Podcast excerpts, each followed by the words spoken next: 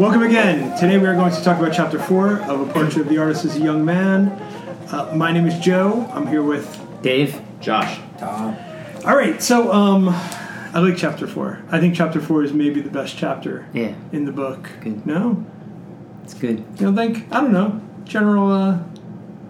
All right, that's not really ring endorsement, but... Um, Yeah, I don't know if we can, um, I don't know how much I buy into kind of the conventional Aristotelian, like, kind of arc of, you know, climax and, you know, fall. But I definitely think if there was a kind of, you know, cohesive structure to the book, that this is the climax. And, you know, uh, certainly in that last section, you get that kind of, like, ringing change. And I, I think the most compelling thing in this chapter is the kind of, you know, vast change we get in Stephen and um, all of those... Uh, you know, all, all of those kind of emotional, um, you know, points that, that, that, I don't know, that hit me right.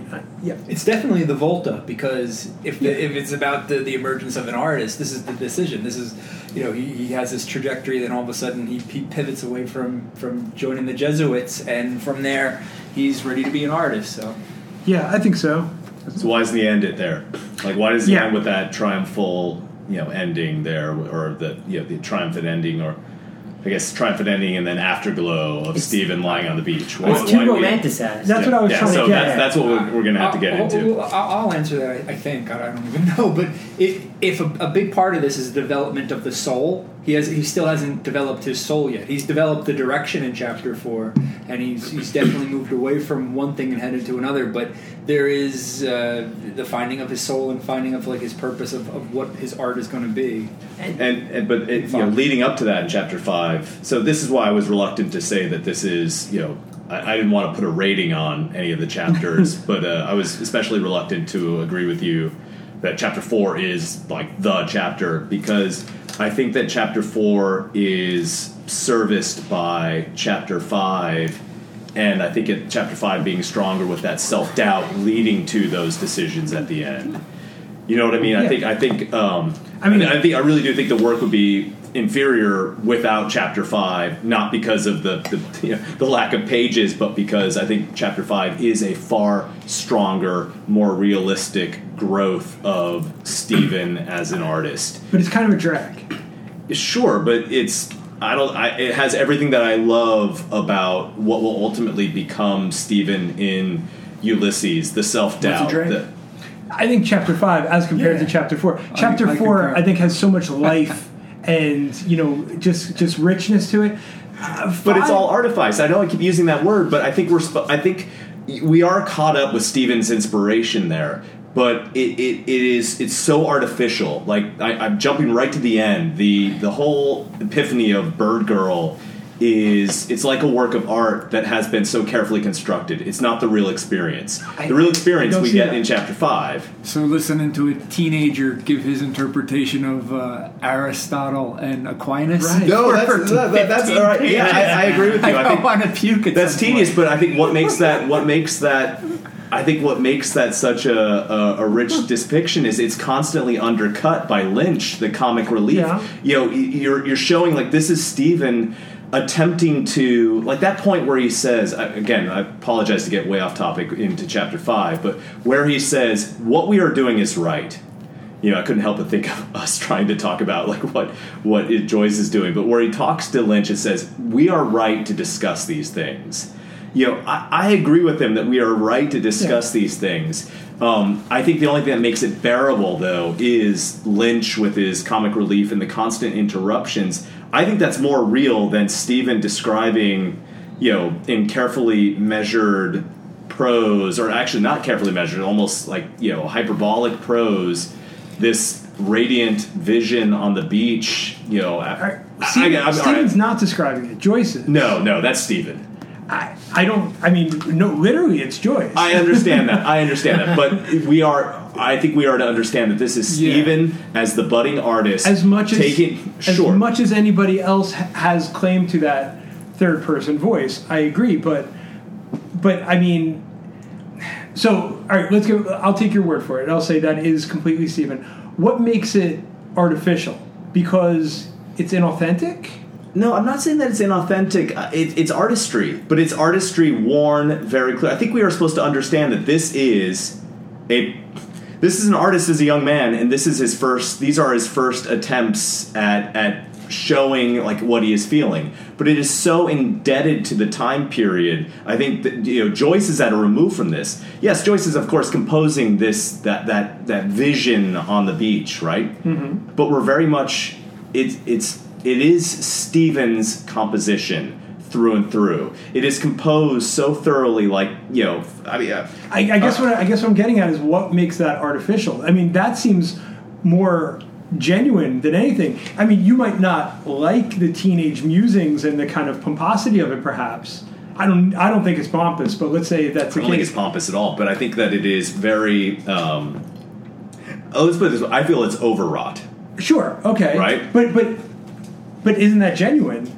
I mean, yeah, isn't that I'm the not, experience of I'm a not, teenager? I'm not questioning whether it is genuine or not. When I'm saying artifice, I mean, I don't feel as though anyone is being, you know, showing guile or anything like that. I feel it is very much a conscious, artistic representation from the point of view of a sixteen or seventeen-year-old yeah. boy. Perfectly captured. It's not the language of Joyce. It's the language of Stephen at that moment. I think it's perfect in that way, but I think it's also overwrought and it's it's charming in, in its flaws, huh. right? Well, I don't embrace it as, whoa, you want to hear Joyce is a good writer, read this particular passage, it'll blow your mind. I would read this as, look, this is Joyce as an amazing writer who can create a pastiche of what a very talented eighteen-year-old could create in his composition book after his amazing, you know, Rhapsody on the Beach. See, I see that in Chapter five, particularly with the poem, but I do not see that in Chapter four. Yeah. I buy all the shit in Chapter four. It, it as is, it, as a, like as true epiphany, as something that is legitimate and moving. I, I feel why can't moved. why can't well I feel moved too because it's you know he's he's freeing himself there. It's it's it's ecstatic, but it is also you know I don't think that. But you, I mean, essentially, you're saying. You feel moved because you can kind of read through the language. I'm, oh, yes. I'm saying the language moves me. I guess that makes me dull. So Josh no, is No, no. Dude, you're, you're kind of a sim. No, it, it, dude, you're yeah, a total it doesn't make you dull. It just makes you childish. No, I, I, I would never go sim. so far. But, um... Well, do you... I mean, what what are your guys' experience? I, I, I Go ahead, you I, no, I, I I viewed it that way, but I wasn't offended by it. It's I'm not a, offended by it. I don't That's know what the hell you guys are talking about. Right, the, because the words, I, yeah, the whole time I was okay with the fact that yeah, this is some sort of narcissist right. wannabe artist who's going over the top with his imagery. I, I actually have the, the passage of, of Bird Girl. Mm-hmm. It, it, it's ridiculous. It's absolutely oh, you ridiculous. Think it's ridiculous? Oh, see, I don't. I, I, I like it, but I, but I think it's ridiculous in a in, in a beautiful way. I don't I don't find offense to it. I. I just think Joyce is doing it with a, a little tongue. This, this is the same. This is the same author who, in a chapter of Ulysses, can mimic the style of countless oh, English yeah. prose stylists, going way back to Latin prose stylists, all the way up to his own time period. This, this is the create. This is what I think a super talented. I don't know how old Stephen is supposed to be at this point, but a, yeah. a super talented young man. I, as a forty-year-old adult, could not write like this. Man, you know what old. I mean? I'm the youngest one here. Well, except for Davis. Yeah, yeah. Yeah, fifteen. Yeah. Um, How precocious is that? He's very good at the table. Yeah, I'm smart for fifteen. I don't know. I, uh, maybe we should go back to the beginning well, and then get to that point. Well, let's Let stay on this topic for another, like, hour or so. Well, how about, I mean, how about just the idea that this kid has been wrestling with so many issues as to what he should do with his life, and he finally has, you know, he's on the beach, his friends are calling him, he he has a choice to kind of enter back into the world of childhood and, and forget any kind of weight or responsibility of decision making, and he has this kind of moment where he realizes that he wants to, you know, you know, renounce the priesthood, he wants to go off this idea of artistry coming into play. He, that turning that girl into a bird is just a kind of beautiful moment. It's a romantic moment of a kid on his journey through life, and so I, I guess I'm wondering what what would we? But it falls so it? it falls so closely on the heels of his inspiration with his own name. It's, it's yeah, it's I, I don't know. Just it, I think I think it's it's charming. yeah. right? I, I think that's really charming. I think it really shows the strength of an epiphany at that age. That's all I'm saying. I'm not saying that this is, you know, I, I, I think that you need to have that anticlimax at the very beginning of chapter five to make this work. Otherwise, it would be mm-hmm. somewhat insufferable. Although it does have that same feeling of elation that chapter one ended. Mm-hmm. You know yes, what I mean? I agree. But I think it's a much stronger work for the fact that, okay, so yes, we've reached that point. It is, you know, it's now coming over me. I can have that, you know, exhalation of artistic inspiration, lie down on the beach and relax. It's all come through. And then, he, you know, the next chapter begins with him in the shitty circumstances of his life. That's really where the fight is. That's really the challenge, getting yeah. through that. Great. But how do you, how do you, what do you do with this information in the real world, and how does it play out? Right. And how do you deal with those disappointments? Ultimately, I agree. I think chapter five makes us a, a better text than stopping at chapter yeah. four. Because of those reasons, right? Because you... But I don't think that undercuts completely the romantic value of Chapter four. I think it actually heightens it in yeah. a way, right? By yeah. showing that juxtaposition. Yeah. yeah. I think that's something Joyce has been wrestling with back into Dubliners. This idea that, you know, he gets pulled back into the world of myth and storytelling so often, the kind of uh, world of, of his youth and what he was taught, and yet he kind of senses a, a harsher reality that is Dublin. And, you know, getting pulled into adulthood, there are still aspects of plot in this story that are unresolved. For example, his father. Like, you couldn't end this book in part four because there are still things that Stephen's grappling with. And this is a book not just about his becoming of an artist, but it's really a book of his childhood, I feel like. Yeah, I think so. All right, let's, uh, let's go back because... Um, I think the transition from Chapter three to Chapter four is far different from the one from four to five. And it's interesting, right? Because, I mean, this is there's three sections to Chapter four. The first whole section is like an addendum to Chapter three. Yeah. I mean, it's basically just playing off of those notions we it's left like off afterglow. on. Afterglow is interesting. Why do you say that? Well, it's it's the it's the after effect of his. It's the true sign of his devotion, his itemization of all the the blessings that he is, uh, you know, accumulating for the poor souls of purgatory, and all the things he's doing for the mortification of his life and whatnot. You know, it's the effect. It's the after effect of yeah. the sermon. You really see it here. Even and, his, it, and it's crass. I wouldn't you know, say he's basking in it. Uh, well, well, he appears to be. He's, I know, he, right. There's a there's a insufferable pride in what yeah. he is doing and how, like, when he talks about the ingenious ways he has thought to mortify his senses. Yeah. No, yeah, I guess it is basking in a way. Um, yeah, it's he just even basks in, in, in, in the notion that he could fail. Yeah. yeah. So he, yeah. So there's the idea that that creeping tide of sin, and if yeah. he just dips his toe in it, but yeah, he can, by an act of will, make it not happen. Yeah.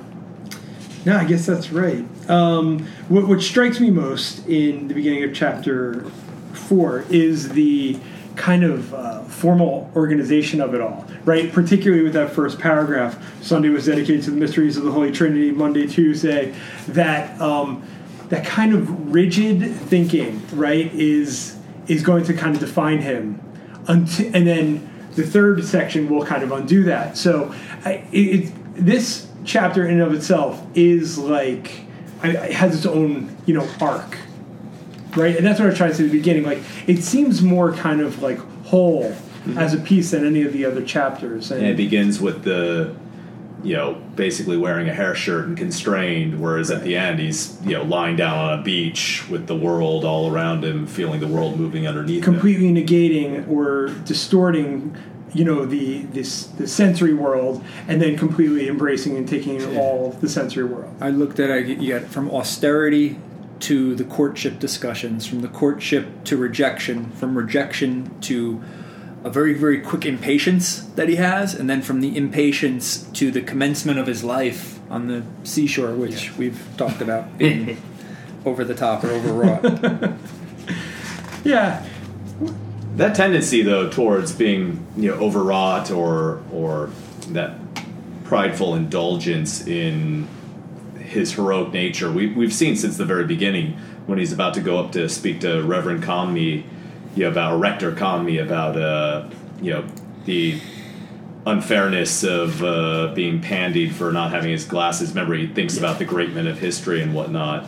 At the beginning of chapter four, you see himself placing himself in the, the close, you know, nearly in the same uh, retinue of saints, right? He talks about, mm-hmm. you know, the the heroic offering of every action of his, or he, he dreams of himself celebrating Mass in the catacombs, almost like early Christian martyrs. Yeah. And then talks about the danger of, of that kind of ecstasy and how you got to be very careful because you may end up like feeling like one of the saints, and that's a no-no. Yeah. But he has a sense of himself like that. So what is the attraction of all of this? I mean... What do you I, mean? So why yeah. does, uh, whatever, sixteen, seventeen-year-olds, what are we going to say, seventeen, roughly, right? He seems to be at the end of what we call high school. Why kind of give yourself over so wholly to this very unpleasant... lifestyle, from my point of view, anyway. At some point, you. Well, I was just going to say he is definitely somebody that is attracted to order, and I think he easily falls into that after the experience of being just devastated through fear after that sermon, and so he easily falls into this ordered way of life because it's something that makes sense to him, and he's going to revel in it. He's going to do the best that he can.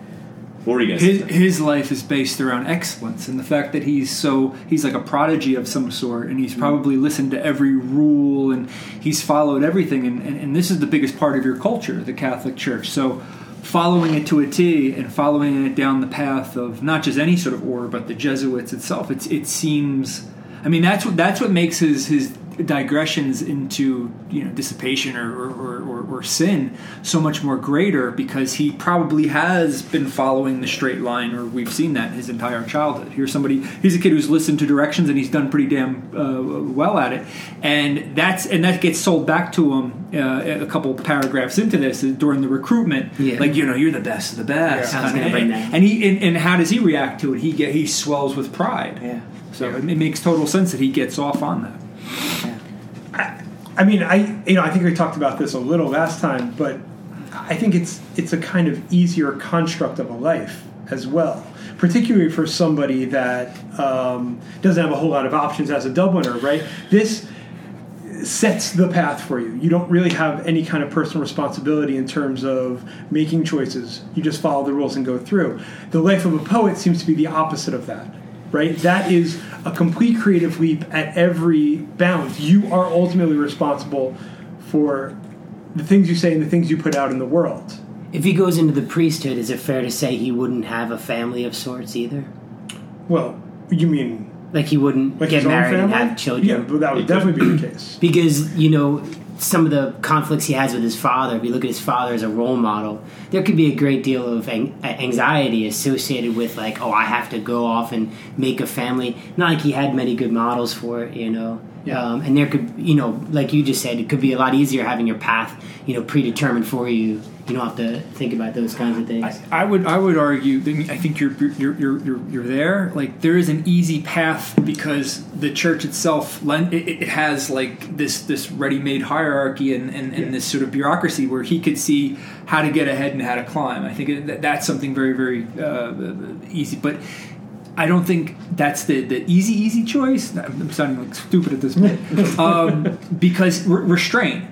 Right. There's a, the, the physicality of, of him not having to, like, you know, to, to, to look away from women and, and wear the, the, the hair shirt of sorts all the time and sleep in uncomfortable positions. That's not very easy. He doesn't. So vocationally, it seems to be an yeah. easy path, but life-wise, it, it's going to suck. He doesn't want the easy path. If he's going to do this, he wants the he wants to be...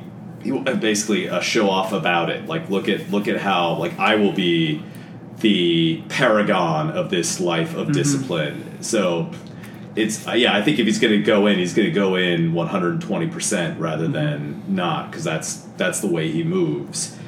Um, what's the lure of it? I think again, it is the pride. I mean, that's that's why it's so tempting when the priest begins to talk about. You know, have you thought about this vocation? It's it's so much more than just like what a simpleton would think of. Well, yeah, that would be great to be a priest, everything taken care of. His view is, I would know the mysteries of the sin right. of Simon Magus. I would know what it means to sin against the Holy Spirit. Like, he's already going to those deep mysteries, and to say no to all of that, to no to all that power, mm-hmm. you know, is, is, is very difficult for him. But it, it's an easy kind of restructuring of your identity. Right, I want to go back to what Dave said about families. I, what is that priest's name, by the way? Who is, do I don't think know? it's ever I don't think it's given. Uh, I think he's supposed to be named, I think he's supposed to be Father Darlington. I think it's the historical. Uh, oh, really? Oh, I don't know. Like Father Arnall.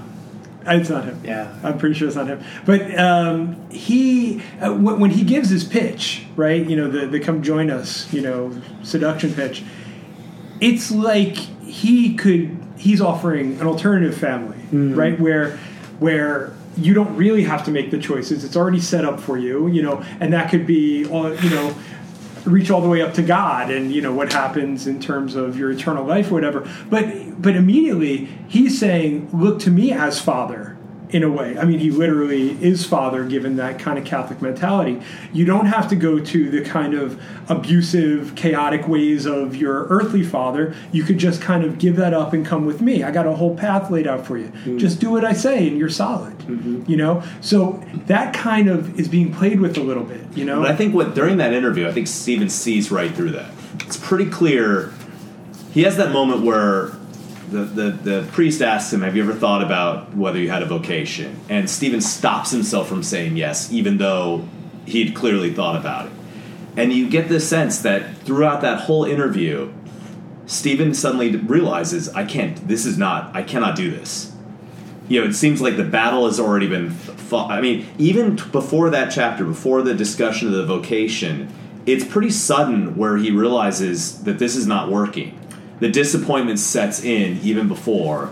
Well, I and, see that and, in the discussion of the of Victor Hugo and no, it's before that, that. You're talking. Before it's that? Even before that. So he, you know, remember because the whole passage ends right before the interview. The passage begins where he wonders, like, w- why is it that every time I go to confession, I'm told I have to, I, I can no longer just confess my little venal sins, yeah. like sudden acts of anger. They make me go back to discuss the, the the things for which I am really ashamed of. Like, didn't it take hold? Like, what is this? Haven't I amended my life? He's already doubting this whole thing. But even more than that, uh, it, you know, in discussing with family and, and actually Stephen's difficulty with communing with others.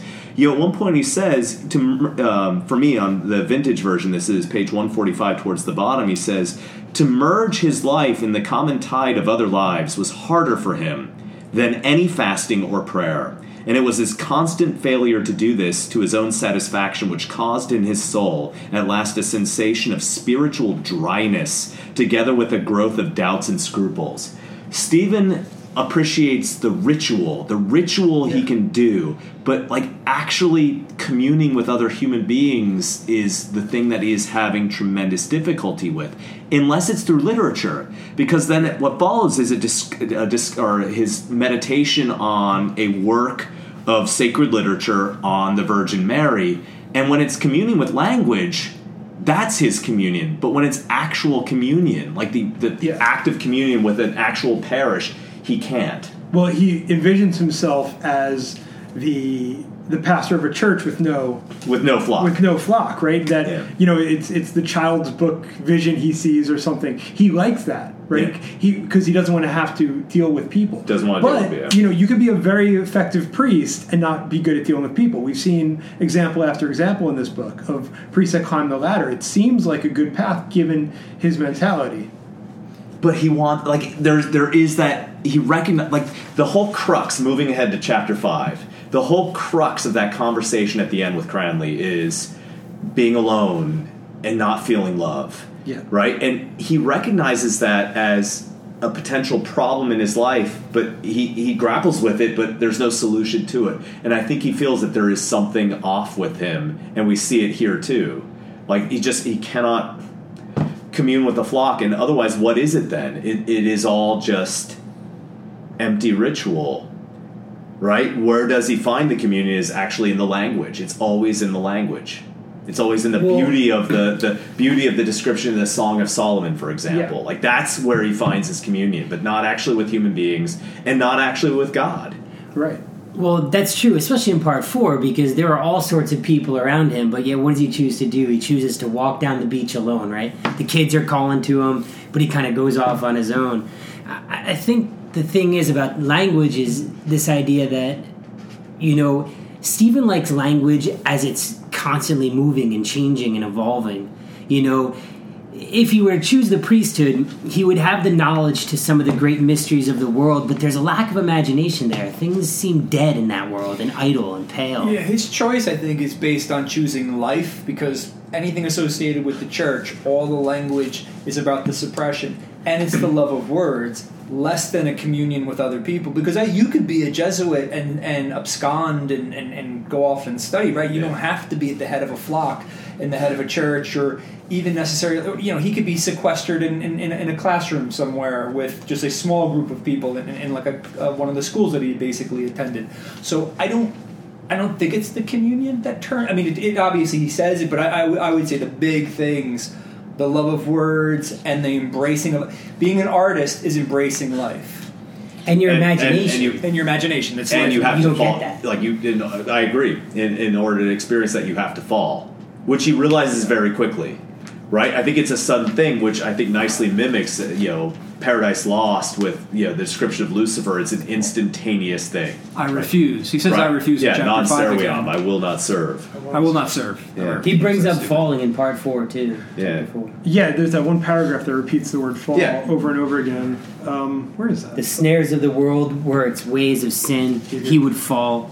He had not yet fallen, but he would fall silently in an instant. Not to fall was too hard, too hard, and he felt the silent lapse of his soul as it would be at some instant to come, falling, falling, but not yet fallen, still unfallen, but about to fall. Did so I can't, I can't read that, though, and, and as as a Latin teacher, right, with all my verb charts, and Joyce knowing his Latin, he's basically written a verb chart with the participles, falling, not yet fallen, still unfalling, but about to fall. I think we are supposed to giggle a little bit at that, that there's yeah, something so... That, yeah. that seems a little silly. Yeah. I have to say. But I, I think the sentiment is authentic yeah. in that, like... Stephen was reading those Latin verb conjugation charts. Well, that it's a real concern to him, you know? Right. It's Yeah, it's, it's something that has real stakes. Yeah, look... Uh, yeah, I used the word artifice before, right? But what I mean by that is it, it's wearing the artistic structure on its sleeve. I don't mean that the sentiments are not genuine. Yeah. Stephen really is, you know, the, the character is grappling with these feelings, and it's not as though he is, there's any sort of pretense, like, you know, that the, the thoughts aren't deep, so I'll make, I'll pour on the artistry to try to, like, mask some sort of uh, lack of depth. I, I'm not arguing that at all. I'm just saying, like, you know, I, I guess I'm pushing back at the idea that that the descriptions are ipso facto, you know, incredible artistry. I think what's incredible artistry is to be able to create what feels like an authentic eighteen-year-old epiphany. Right, to, yeah. to really embody character. Right. Which I think is yeah. even more of an artistic feat. Yeah, I, I think we agree yeah. there. I, I guess I thought you were maybe dismissing that as something worthwhile, but no, no, yeah, I think yeah. that's that's an incredible achievement. By the way, I like um, at the very beginning of the third section where he picks up the fall a, a little bit, and he's talking about um, you know moving between the public house and yeah. the chapel, and he uh, then timing their fall to the fall of verses, and he can take that you know Latin conjugate and playing with the language, and now where he's comfortable and using the artistry and kind of playing with it. Manipulate that, make it into something that's more worthwhile. Well, he's been doing that since he was a little kid, because remember yes. in chapter two, he's timing the rhythm of the train with, like, verses coming out, or at least some sort of poetic creation. So that seems like his thing. Rhythm is definitely something that is very, very important to him, that even when he's walking, it's like the sounds of, you know, words start coming. But at the same time... It's, it's so much of the uh, the narrative is disjunctive, so that's what makes it very, very modern. So it, I, I, as I read read it, sometimes I get the sense like a, like I'm in the, a sort of a Rite of Spring sort of moment yeah. where I'm like you know being jolted with, like, uh, you know, syncopated. Where is it that he's talking about music, like semitones, halftones, and whatnot? And I wondered, I had to look up, like, is is Rite of Spring, so Rite of Spring oh. post dates this. Yeah. So he's he's not talking about, it's not Stravinsky that's on the mind, it's probably more like some like Debussy and whatnot. But that I, comes I had out the same nineteen, kind of nineteen thirteen thought. That's coming out. What, Rite of Spring? Rite of is that Spring. When the famous yeah, uh, the riots? Riot or whatever. Yeah. But he's writing it after the fact. True, maybe, yeah. Maybe he's he's, he's throwing it out there. The, the younger him is, is yeah. so much is so precocious that he's uh, he's predating. He's anticipating. He's anticipating. Yeah, maybe. All right, I want to change subjects a little bit, and uh, one thing I noticed this time around was, I think, a parallel with all these you know thematic issues we've been talking about is this idea of the past and sins, and the present, and kind of putting things out there. I think that's a another way to kind of frame the dichotomy we're talking about. And at the end of the first section, you get him, I, I think Josh was alluding to this a little while ago, you get him talking about, you know, confession and the problems of it and how it doesn't seem to ever kind of satisfactorily, you know, cleanse him. And there's a sentence, uh, a restless feeling of guilt would always be present with him. He would confess and repent and be absolved, confess, repent again, and be absolved again fruitlessly. There's a sense here that um, I think going into the past, right, which is a kind of expression of yourself, you know, your experiences make up who you are today, is something that Stephen is trying desperately to deny. And I think that's particularly, I think, like a teenage move. I don't know, maybe I'm wrong on that. But this idea to, you know, want to reinvent yourself and by doing that kind of annihilate what has come before. Am I babbling here? Is that making sense? No, he, no. he says so much in, in yeah. so many words in chapter five when he's talking to Cranley. He says, I'm not that person that I was before. That is a different but that's person. That's wrong. You yeah. always are that person. Yeah. And I, I think that's very interesting, right? Because I always find myself disagreeing with Stephen in these points. I think Joyce does too, by the way. I think that is a great expression of not only the kind of, you know, I don't know, um, naivety of, of teenagers, but also a kind of mark against him as an artist, right? Because a true artist is somebody that I think has to plow the depths of the past, even the most painful, to kind of build creativity for the future, to, to put something out there, right? While Stephen is enmeshed in this kind of net of the church, he can never be this thing, right? Because he's always going to look at the experience with the prostitutes of the past as a, like a, a dark mark on his soul, when he should be looking to that as inspiration for who he should be as an artist. That's because the church tells him what to think, right? The church yeah. tells him what's good and what's right and what's wrong, so it doesn't allow him to kind of explore himself, which is essentially what is what's so limiting right. of the church. I love how Joyce kind of like articulates this all through the the act of confession. This thing that is supposed to be, I, I guess, like stereotypically thought of this this cleansing process that makes us feel better about ourselves. And reading this, you know, just this week, I was thinking like it, it actually is this horrible kind of denial of who you are. Well, it's from, sickening. I, I know too, I'm coming very modern, you know, from a postmodern point of view and right. all of this, but it's true. But it, it well, really is annihilating. It is supposed to be a, a cleansing ritual then, right? Like it's supposed to provide you, like if you show genuine contrition, you are then absolved of it.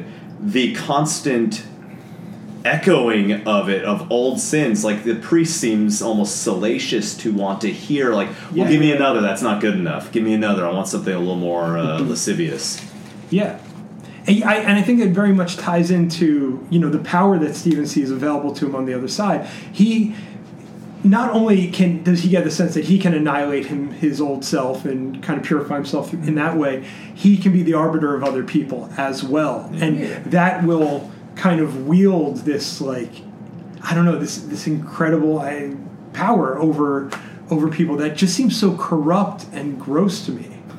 No? I mean... I think he, point, he points up at even in the wording with, like, puns on it, humiliated and shamed him to think that he would never be freed from it wholly, however mm. wholly, you know, playing on the whole idea that the, the whole thing seems to be a, a, a sham. The implacable God, I mean, that's always going to loom over him, and joining...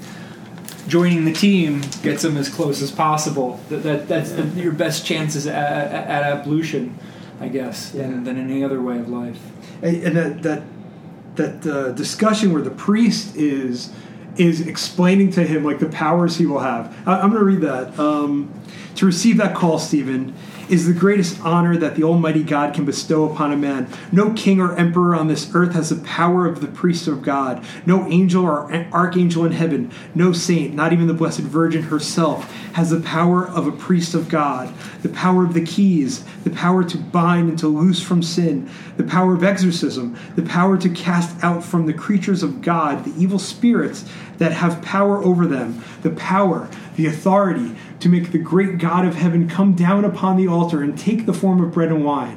What an awful power, Stephen! And that could Fuck be that, that could be like, you know, like Sauron in the, like Lord of the Ring or something, right? Yeah, you used the word seductive before, and that's yeah. what it is. You're yeah. bestowed with magic powers. Yeah. It, it's it's incredible that that is seen as a positive, healthy point of yeah. view. Yeah, the, the the way the chapter begins is, is so different than that because it's so gloomy. Once again, it's like you're in, uh, you know, Rector Conmee's room, and the detail of him slowly dangling and looping the cord of the other blind, almost like creating a noose for yeah, Stephen yeah. at one point, and Stephen's fixated on that. The light is always waning. You know, his face is in total shadow. Waning is mentioned like three times within two pages. You know, the curves of his skull. I mean, there's just death everywhere. Yeah, yeah. And then the pa- you know, against the power of, of the priesthood. And then after, I think, the section that Joe just read, he always describes the priest as uh, mirthless. Yeah. yeah. So you're, he, there's a this this this meditation on, on the sad and gloomy all the time. Yeah. Well, there are some weird things he does talk about. But but before we get that, I I love the the opening introduction of him. It's the first sentences of the second part. The director stood in the embrasure, is that? Yeah. embrasure of the window, his back to the light, leaning an elbow on the brown cross-blind, and as he spoke and smiled, slowly dangling the looping and looping the cord of the other blind. I love, like, you know, I love Joycean windows, but this one he's not looking out of. He has his yeah. back to the window. You get the sense the sun's coming in, so that when Stephen looks at him, all he can see is a shadowy Shadow. vision. Yeah. That's great. Right? And he mentions that a couple times, like, not being able to read the priest's face because of this. And he just kind of, like, looms over with this, like, heavenly light surrounding him, this dark, shadowy thing. The Crazy. imagery is amazing, but he makes you do it. But, you know, all the other windows we've seen in Joyce so far are always, like, these kind of, like, perspective-making mechanisms and, you know... And you're trapped behind it, but that's the only portal into the world. Right, but it gives you some power to yeah. kind of construct a vision. In this one, he doesn't care about that, right? He looks straight at Stephen as a kind of, like, target almost, ignoring any kind of other perspective that exists out there, which is, I think, Joyce arguing that's the trajectory of the church. And Stephen, to his credit, sees through it pretty quickly. I think he sees he's tempted yeah. by the power, but he uh, he it's pretty clear. Like when he ends, he's like his end, like when he leaves the priest standing on that step. You know, he he re, he goes off like the powerful uh, conquering hero to the disorder of his father's life and the chaos and the smell of rotten vegetables. I don't think it's that clean. I, don't think, I so? think most of this chapter four, and, and uh, a phrase that's used over and over throughout the book, hither and thither, confusingly, like the idea of oscillating back and forth, I get that feeling as I'm reading chapter four. He's kind of seduced by the idea, yeah. he's repulsed by it, and it kind of goes back and forth, back and forth, back and forth, until it's like, screw this. I'm yeah. not, I'm not you, down. You can see him pulled. You can see him making like a T-chart in his right. in his and mind. He's going back but forth. He doesn't, I, mean, I think his initial impulse is to say yes, but he of doesn't course. do it. Like he restrains himself. Like he doesn't say anything. He, even when the priest is trying to make the joke about the Capuchin dress, well, that's what like I'm he, about he, he, he, he waits for the priest. He doesn't, like, where's he going with this? Right. And, and lets the priest, like his lips make a dubitative yeah. movement rather than actually saying, ha, Haha, yes, they look kind of silly with their skirts. Here, here's a passage. Some instinct, waking at these memories, stronger than education or piety, quickened within him at every near approach to that life, an instinct subtle and hostile, and armed him against acquiescence. Yeah. So it's something within. It's it, it's his own nature that's that pulling rebels back, against. That rebels against. Right, it. yeah. But it's a struggle. This is going back and sure. forth, back and forth the entire Well, yeah, like you said, but an unresting doubt flew hither and thither before his mind. You, yeah. you know. and, and if you go if you go to the passage I just, I just read, and we all have different copies, Uh, the next standalone single uh, uh, phrase paragraph, the Reverend Stephen Dedalus, yeah, S J. Yeah, yeah. So that's like your last shot of yeah. like, maybe. No. How, how would this look on my desk? Yeah, yeah. Exactly. It's one last time thinking about, is he's taking the job or not? Yeah. No, but even even after he decides and he's going to go to university, at the very beginning of of the third section of chapter four, he's still kind of wavering. You know, he's he's moving between Byron and and right. the chapel. You know what I mean? It's I, I think Joyce is cagey to do that. There's never going to be a kind of settled sentence, Stephen, because that's not Stephen's nature. But you get the sense, don't you get this? I guess the point that I'm making is you get the sense in this section of chapter four that you, first of all, I think it's the first admission of Stephen that, oh yeah, he had contemplated becoming a priest. I mean, we assume it, but it's never stated. And this is the first time it's actually stated yeah. in the narrative. And it's then pretty clear, but it ain't going to happen. Like, you know in this, you know which way it's going to go, even the first time reading it, because you realize there you is... the title. You, what, what, what, Come on, per, give me some credit. But, what percentage you know. of boys are going... are trying to enter the priesthood? Like, if you look at those kids, are half of them, do they half of them have uh, aspirations to be in the priesthood? A lot, but I think it's I think probably it's a substantial. Lot. And I think everybody at, at least has the idea in their head. You know, my guess is that, you know, in a Dublin family at this time, you know, X amount of boys in the family are expected to be priests, you know, for whatever reason. Yeah, it's it very casually mentioned, or, like, for example, like, at one point he's talking about his beloved's family, and then it's, it's casually mentioned, and the priest or uncle or whatnot. There's always, like, every family seems to have a priest in there. Yeah. At the end of the second section, when he's listening to the choir voices, um, he heard the choir voices in the kitchen echoed and multiplied through an endless reverberation of the choirs of endless generations of children, and heard in all the echoes an echo also of the recurring note of weariness and pain. All seemed weary of life even before entering upon it. I think, you know, the church to him is just this kind of place of kind of staleness and death, and there's no life and there's no imagination, and I think he just longs for that, and that's what takes him out into the beach, and that's where you can transform, you know, young women wading in the waves into birds, and, and you know, you can you can make the world into anything you want. That's a beautifully, deeply romantic sentiment, and I think that's another thing that's been pulling at Stephen a lot, this kind of the romance of the imagination, the interior world where anything can be possible, and then the world of Dublin, the harsh realities of, of your deadbeat dad, you know, and, and, and not a lot of options uh, for, you know, dealing with your sins, you know. I, I, I actually, that's one of my favorite passages in the yeah. entire novel, the yeah. passage with There's him and, and siblings. his siblings. Yeah. I think, so for me, like that, that is more beautiful prose than the prose of that epiphany on the beach. Hmm. You know, the, the description of the kids singing, and I mean, I know it's heavily indebted to other ideas like the, the, the Newman quote, right?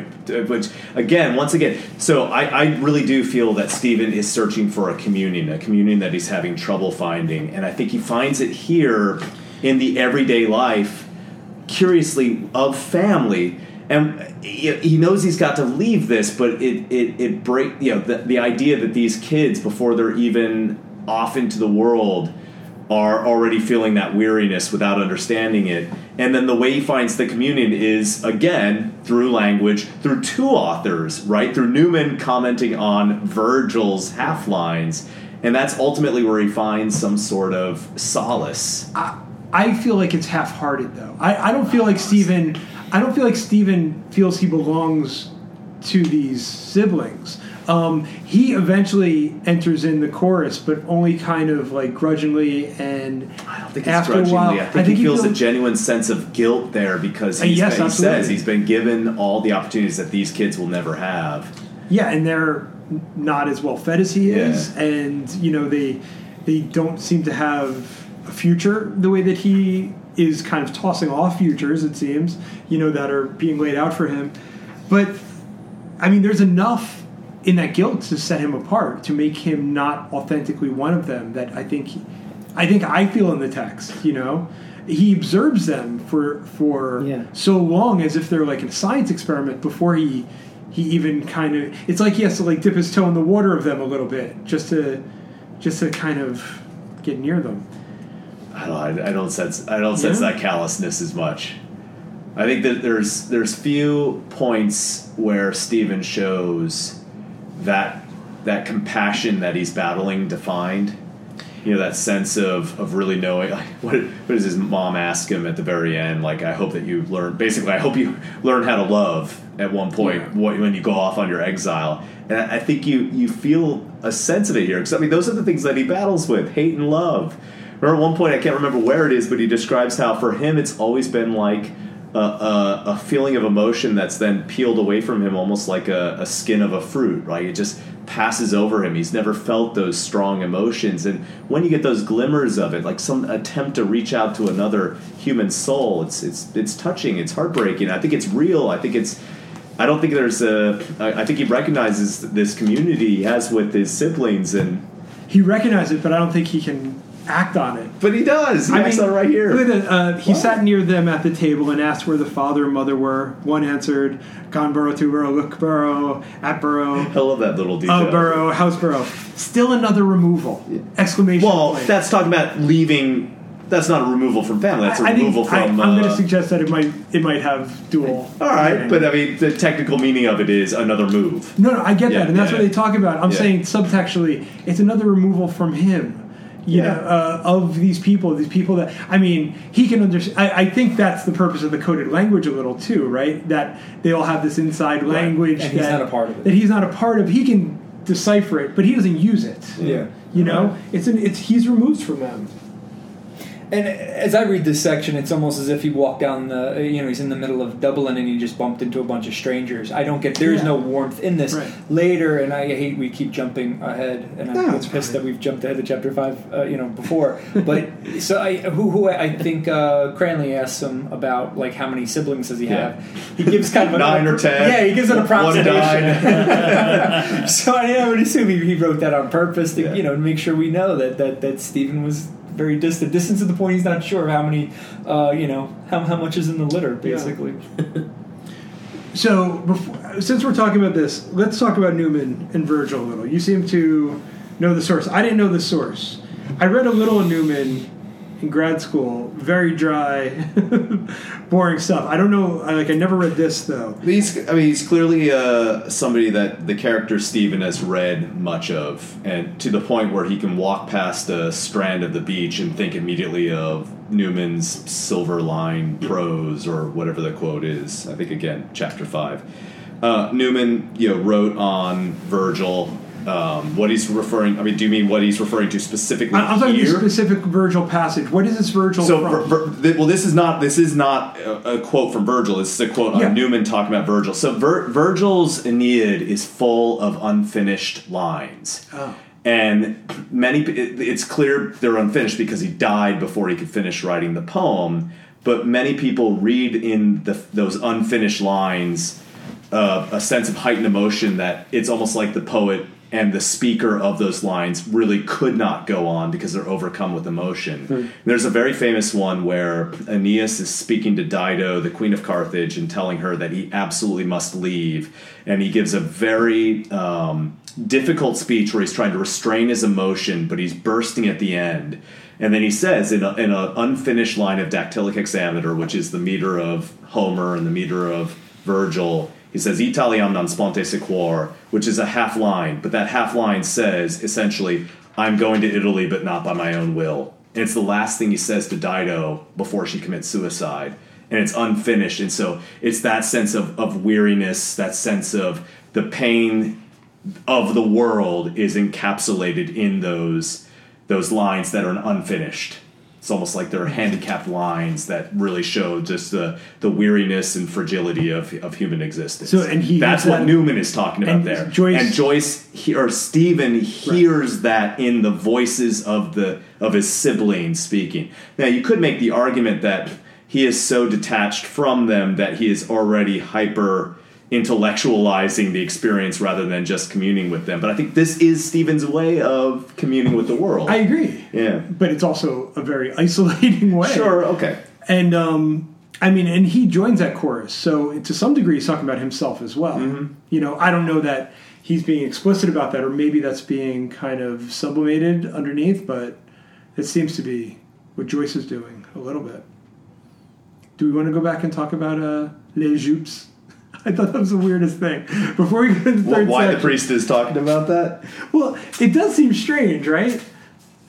I just thought it was like, the, this is what you're going to get into. Like, if you if you join the, the, the priesthood, you're going to be talking about other people's, you know, vestments. I, I guess. It, it, but it seems like, see, once again, this is why I think Stephen... Stephen is reading the situation like this guy is trying to, he's manipulating. He's, this is the first instance I'm actually seeing a Jesuit living up to their reputation of being cunning, because he's being disingenuous here. Stephen thinks yeah. that the priest, like, why is he talking about this? This is a ruse. He's trying to read my face. Because I guess Le Jupe, or however you say that, is, it, it, it's, like a skirt. It's, it's like a naughty, but it's yeah. like a, you know, an underskirt or something, yeah, yeah, yeah. right? And so he's, he's looking for a reaction to Stephen, but Stephen can't see, can't read the priest because the priest yeah. is completely in shadow.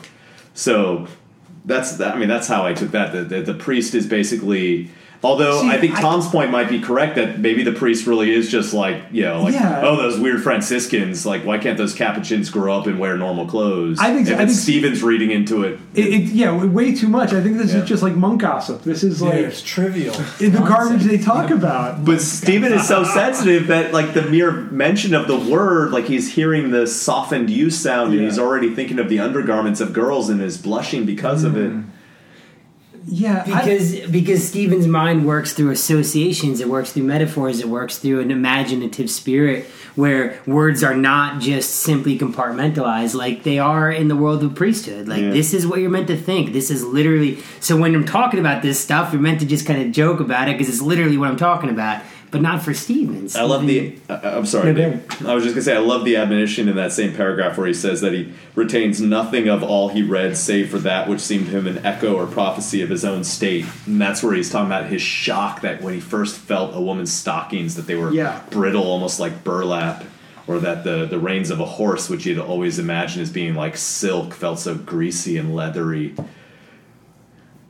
And priests talk about.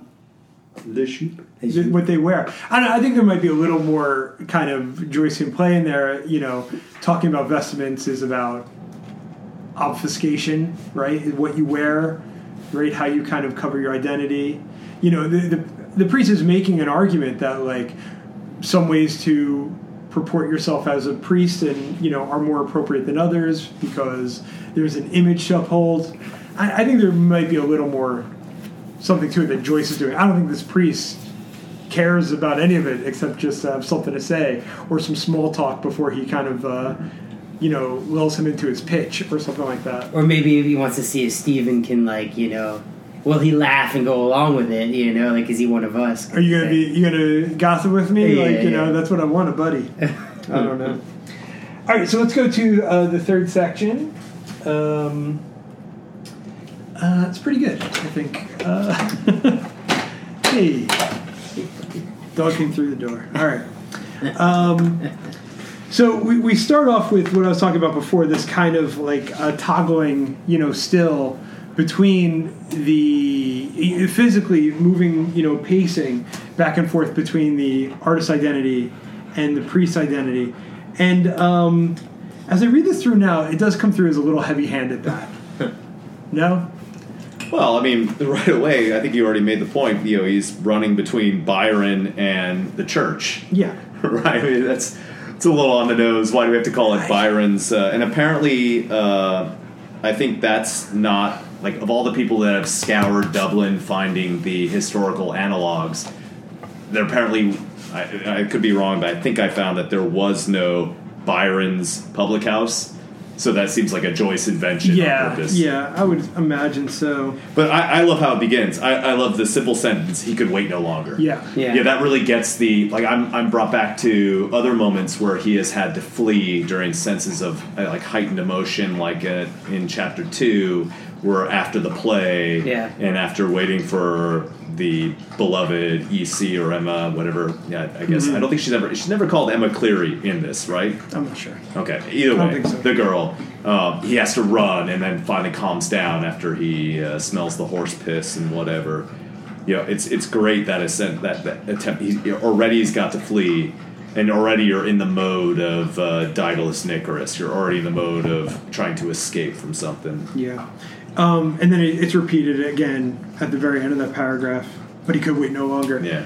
He, what is he actually waiting for? I, he's waiting to, for word on the, oh, da, Dad and uh, somebody else are discussing right. his university position, which I get the sense Dad's trying to grease the the wheel to try to get a position, maybe without paying or something. It's something. Like, I'm, it's, it has to be an assumption, but I, it has to be something financial, yeah. right? He's yeah. trying to something to do with the university, though. Yeah. Right, because he talks about how uh, you know his mom was hostile to the idea. Mom doesn't want him to go to that particular university or university at all. Mom's probably was hoping he was going to become a priest. Yeah, probably. Yeah. Right? Why not?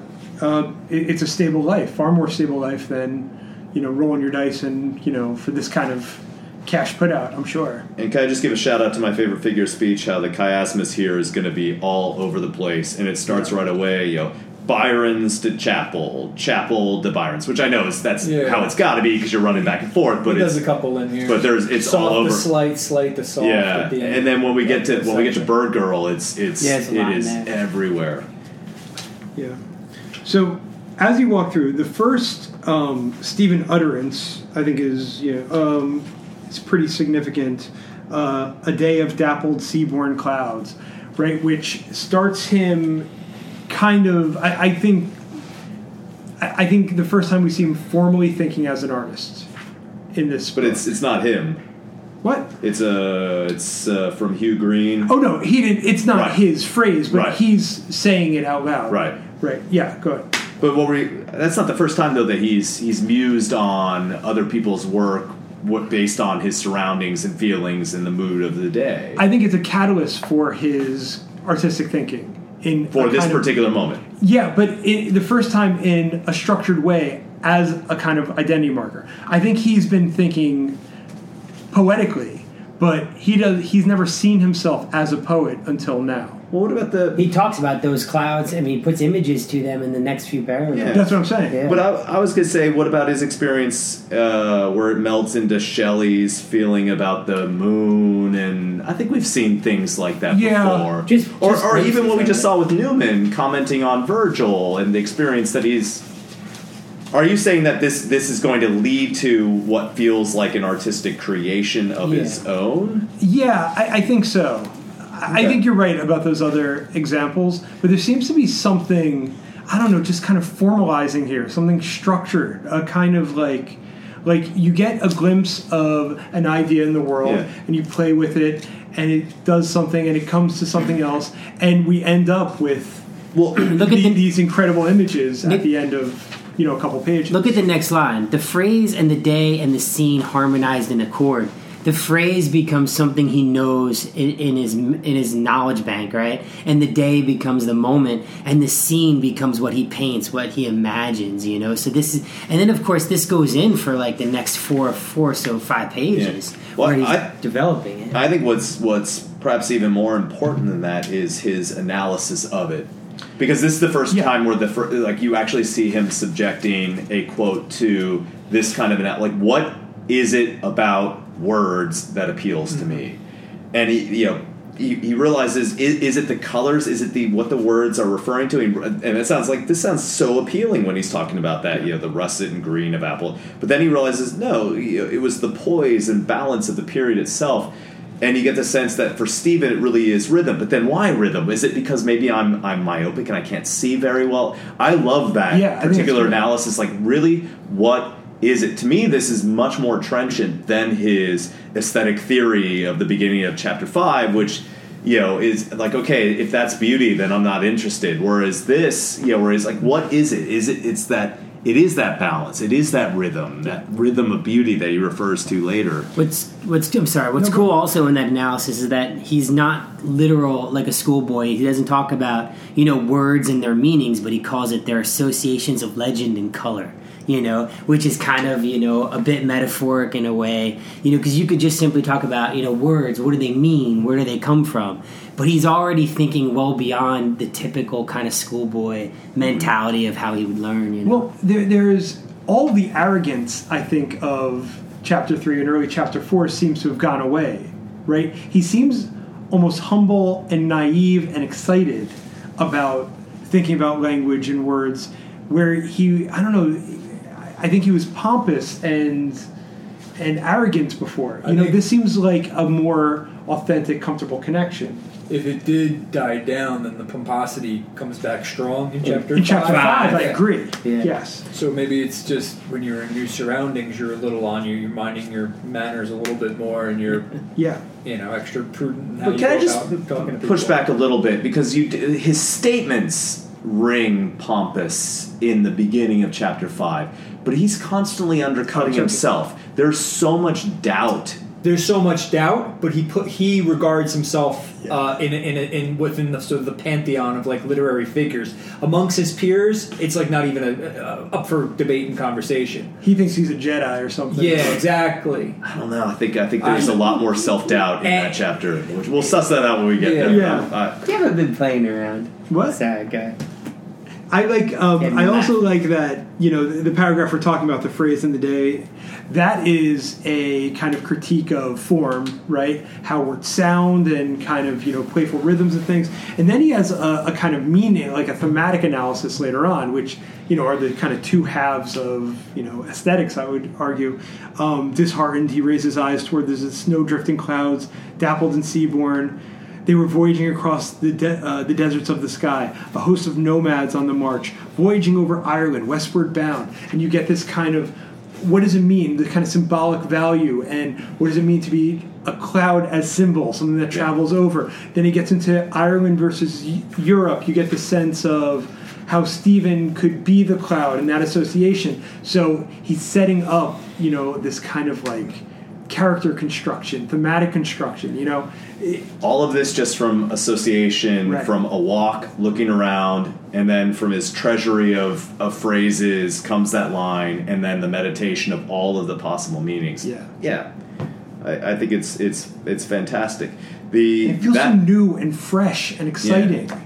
No. But but I, I, oh, sorry. Go right ahead. Real quick. What's interesting, though, is that the paragraph right before A Day of Dappled Seaborne Clouds, when you get this whole artistic movement um, in, in Stephen's kind of imagination, you get a repetition of the word idol coming in three times, where he's getting echoes of what that priesthood life would be like, and it does seem so idle. It seems like, um, you know, dispassionate. There's not a whole lot going on. Then he enters into this world. The clouds are moving. He feels a faint click in his heart. There's a faint throb in his throat. There seems like there's things actually moving, like things are alive. Well, and he's, you get, he gets beckoned by that. He's in his own world, right? The end of that, that paragraph, um, again, again, again, again, a voice beyond the world was calling, yeah. right? Beyond the world, the world that he's creating in his mind, right? Yeah. The voice is coming from, what, the kids playing in the river or whatever. Yeah. But but he's... Well, that's a double, I think. What?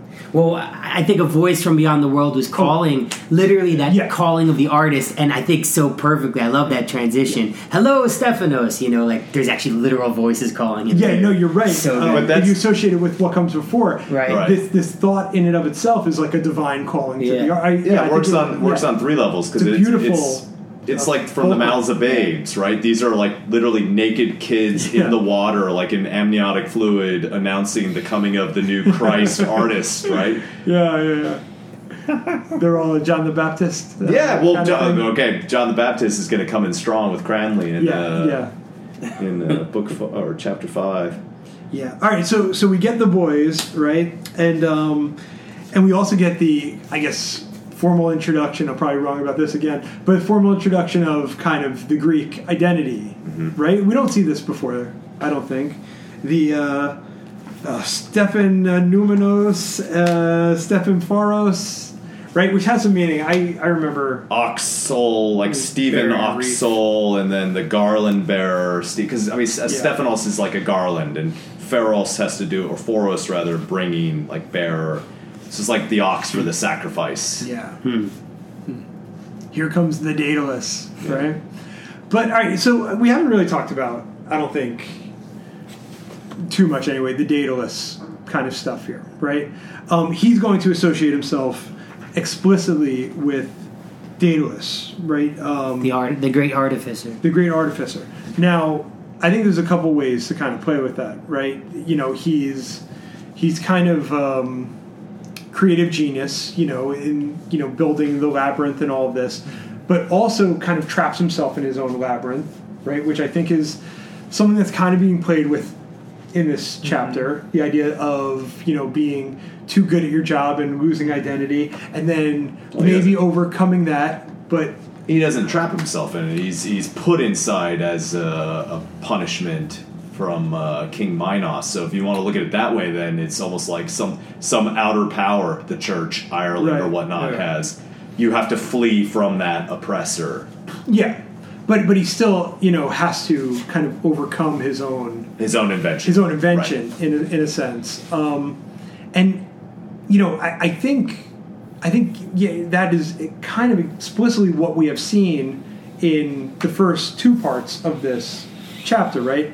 His kind of entanglements in the church and him kind of getting himself into this hot water of of what the, the kind of, uh, I don't know what, commitment to... to dogma and all of this, and he has to out clever his own invention, form the wings and fly above, and that's basically what ushers us in into the second part of the third section of this chapter, and why we get all the bird wings and why we get right. He's projecting outward the Hawkman and the Bird Girl and all this, but it's him, I think, identifying with this kind of need to fly past his own constraints, right, or the constraints of his own creation.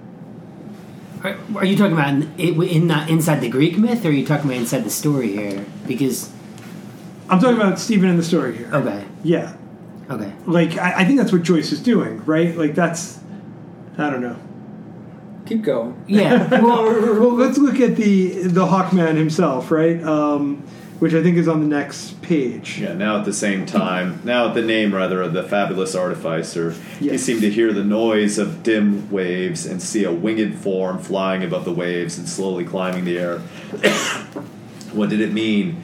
Was it a quaint device opening a page of some medieval book of prophecies and symbols, a hawk-like man flying sunward above the sea, a prophecy of the end he had been born to serve and had been following through the mists of childhood and boyhood, a symbol of the artist forging anew in his workshop of the sl- out of the sluggish matter of the earth, a new, soaring, impalpable, and perishable being? He's playing it with his tone. Come on. Yeah, well, come on. Come That's on. The only way to read All that. Right, but, but think about it as compared to... how he thought about confession, right, and annihilating his past, like I was talking yeah. about before. He is totally forward-thinking now, future-oriented, right? The Hawkman is him, right? He's he's as a kind of premonition of what his future can be, yeah. right? That's a lovely sentiment. And well, I, I mean, as snarky as you're going to be about it, you know, I think it's I think it's it's incredibly. It's not only beautiful in its own right. It's it demonstrates such a uh, refreshing shift in the character and does so much. Sure. For and, and this is the, the one flaw, though, that I find. The one thing that doesn't ring true to me is for somebody as precocious as a young Stephen, this is really the first time he's thought about his, his name. name. Yeah. That's crazy. Like that's that's crazy because if you're if you're named Daedalus, which apparently is, I mean, I guess there could be people named Daedalus. I don't know. They any. mention in here some of that's not an Irish name. Yeah, it, times, it, it, so. For somebody that is so steeped in the classical tradition, this this is not the first time Stephen Dedalus has thought of it, or or if it is, it just seems crazy that he this. Or the, the first. Time. Well, at least we know that this is the maybe the first time that he couples it with destiny. Yeah. So you're given. But this even name, that does that you seem crazy your name. For somebody yeah, who's I mean, a poet? You know, but, you, yeah, but I get you know it's not as if he's he's named Jimmy McDublin or something yeah. like that. You know, he's not he's not being given a name that's going to sort of keep him anchored to where he grew up. This this is. Yeah. This is what makes him, you know, he, he's rallying around it. He takes whatever he can to rally around, and it's it's the name itself, which is magical. I take your point, though. It's, uh, it's a I, little good. All of a sudden, I did just hear Josh for, like, I get what you're saying for a second, that it is seem a little heavy-handed. Yeah, no, it's ridiculous. But, well, but there's this, a lot of... And this chapter's ridiculous. Right. I, I think the language that I just read in that tone, I think is supposed to be heavy-handed on purpose. I think it, it's it's beautiful... But it is, it is very much, I don't know, what are we saying, seventeen, eighteen-year-old, young artist in the making, mm-hmm. charging sure. out to take the world. And I, I think that, that that to me rings true as an artistic creation, uh, capturing the spirit of a, a young person who is going to you know, be so excited to grapple with their destiny. What does not ring true to me, even through the level of Joyce, is the fact that really this is the first time that Stephen's grappled with his name and recognized that there's some yeah. symbolism there. The, yeah, that's true. The the myth itself seems so great because there are a lot of things going on with it. Like, you know, this idea of artistry and creation, you get father-son conflict, you get... Um, you know, ideas of, of masculinity or um, what it means to adventure and take risks and things. Like, there's a lot of thematic depth that we've been reading about that comes into this myth, which is, I think, works really well. Yeah, because Stephen know. is, I mean, Stephen is... More, I would say even more than Daedalus, who is the creator. Stephen is Icarus. Yes, Stephen, Stephen is the son. Stephen is the son Whoa. who is looking for a father. Stephen is the son who will rise up and fly, even though he's told not to. He will fly too close to the sun mm-hmm. in yeah. an attempt to, you know, achieve something of greatness. I mean, who is the who is the symbol of the artist? You know, in the Daedalus and Icarus myth, it's not Daedalus; it's Icarus. Yeah. Oh, you know, Icarus oh. is the artist who flew too close to the sun and tried, but, you know, he, he ultimately fell. Oh, I don't know about that. Icarus yeah. didn't create. Icarus no. just, just used the art of his father. Yeah. I don't know. I've always, I've, I, for me, it's always been Icarus and, and others, too, as a symbol of, of at least attempting something, breaking the rules. Because yeah. Daedalus, Daedalus is the symbol of, like, the most famous passage of, of, of, of that, that story, in Ovid at least, is fly the middle path. Right. Neither right, too high right. nor it, it basically, you know, eat the, the, the stale porridge, don't don't eat the, you know, nothing too, you know, Goldilocks basically, yeah, yeah. right? And so nobody wants to be, you know, nobody wants to be, uh, you know, the, the, the I don't know, I'm conflating too many myths, but nobody wants to be the stodgy old guy that flies right in the middle, right? You want to yeah. you want to break out and, and do something, you know, fly, you you want to reach towards the sun. But I think that's about kind of teenage angstiness and impetuousness. But Here, here, chapter no, no, four. I totally agree. But I don't know that that necessarily makes Icarus an artist or a creative force. No. He just... You need, the, but, I, you need both. But Icarus is the kind of focal point of that myth, though, right? Because um, he's he's really what yeah. happens. He becomes the drama so, of that story. So here's the read I like better. I, I like... Before this point in the text, Stephen being more associated with Icarus, and this being a kind of marker of him taking over and kind of leading his own destiny, him being more associated with Daedalus. Sure. Right? I mean, and that, I mean, if you want to bring Freud in, that makes some Freudian sense, you know? Yeah. In a way, the the boy has to kind of, you know, kill the father and become metaphorically him. In order to kind of be his own person in the world, in order yeah. to claim identity. I think that's kind of more likely here. Then the myth itself is kind of troublesome in the sense that the son is the one that dies and the father is the one that carries on. Mm-hmm. But they're not—they're not supposed to be like direct. No, at, at no, I, I, so, I, I get it. And, I'm just—I'm just saying he's, that it's, he's it's, picking it's, a nugget yeah. from the idea—the idea of flight. You know. And, and in fact, I like the idea of retelling it. I like the idea that somehow he can change that myth through his own existence, that, you know, the myth becomes yeah. different. When we get to Ulysses, I mean, you know, uh, Telemachus, he's, you know, or, or Stephen and Telemachus, I, I mean, they're they're they're different. Oh, of course. No, I know. So I, I'm not looking for a one-to-one, like, yeah, no, this no, is got to be perfect. He's culling what And then, I mean, you know, at, at, at the very end of the novel, he he is that Icarus figure who is looking to Daedalus as a father figure, asking him, please stand me in good stead. Mm-hmm, mm-hmm. So there's there is a constant toggling I back and forth of I the two you. roles. Yeah, I'm just saying of of the you know, one thing I haven't spoken about in defense of the whole Icarus thing is the idea of the fall. You know, that right. he has to fall, right? Yes. You have to, in order to achieve some sort of um, artistic experience or enlightenment, you have to fall. Icarus is the one that falls, not Daedalus. Yeah. So yeah, no, you're right. It's it's it's it's it's a toggling back and forth, which I think works perfectly with, you know, what I was talking about before about plumbing your past, yeah. right? You know, you can't mm-hmm. you can't plumb a, a past if you deny the the fall. Mm-hmm. You know, the fall has to be a kind of um, important marker of who you are, so you can exploit it yeah. in some way. All right. Um, so, Bird Girl? Well, just leading up to Bird Girl. Yeah, there is some nice language. Leading up to Bird Girl. Well, the, and again, the language definitely wears itself very much on its sleeve with, yeah. with expressions like, you know, even with the boys in the water, the towels which which they smacked their bodies were heavy with cold seawater, and drenched with cold brine was their matted hair. You know, very nice chiastic structure. And then you uh, get the whole metaphor you of know, an ex. Oh, go ahead. Oh, you get the whole metaphor of the, the dead bodies and the the the shedding of the uh, cerements in yeah. the grave and all of that. I mean. You know. An ecstasy of flight made radiant his eyes, and wild his breath, and tremulous and wild and radiant his wind. We're prepared for. I mean, this is this is a passage that is super steeped, as you know, voluminous other people have commented upon already. But this is super steeped in the time of the late nineteenth century. That that very romantic sense of like the symbolist literature, none of which I've read, so don't don't think like oh yeah, you know, it's it's I'm just reading commentary that that then you know use so many excerpts. Like when we get to the Villanelle, you know that is like ripped. You know, yeah, so yeah. much of that is ripped from various other authors he's creating this time, and you get that sense of Stephen's romantic. Like he has experienced this through the literature he is reading. Yeah, right. I- I mean, I think it's a little bit of that anxiety of influence, this idea that, you know, he is reading these great myths and these stories and he's trying to carve his own story. But when you look around, you've got the kind of dingy, dirty streets of Dublin and your deadbeat dad. You know, that doesn't, that doesn't, good alliteration. You know, that doesn't compare to these, you know, beautiful stories you read in books. And I feel like with, throughout this, throughout Portrait, there's been that kind of reconciling between those two worlds. Tom talked about the toggling. You know, another toggle, I think, has been between that kind of romantic, you know, play of, of what life could be, but then the reality of what Stephen is, and, and how can he remake that reality? I don't know where I was taking it, but...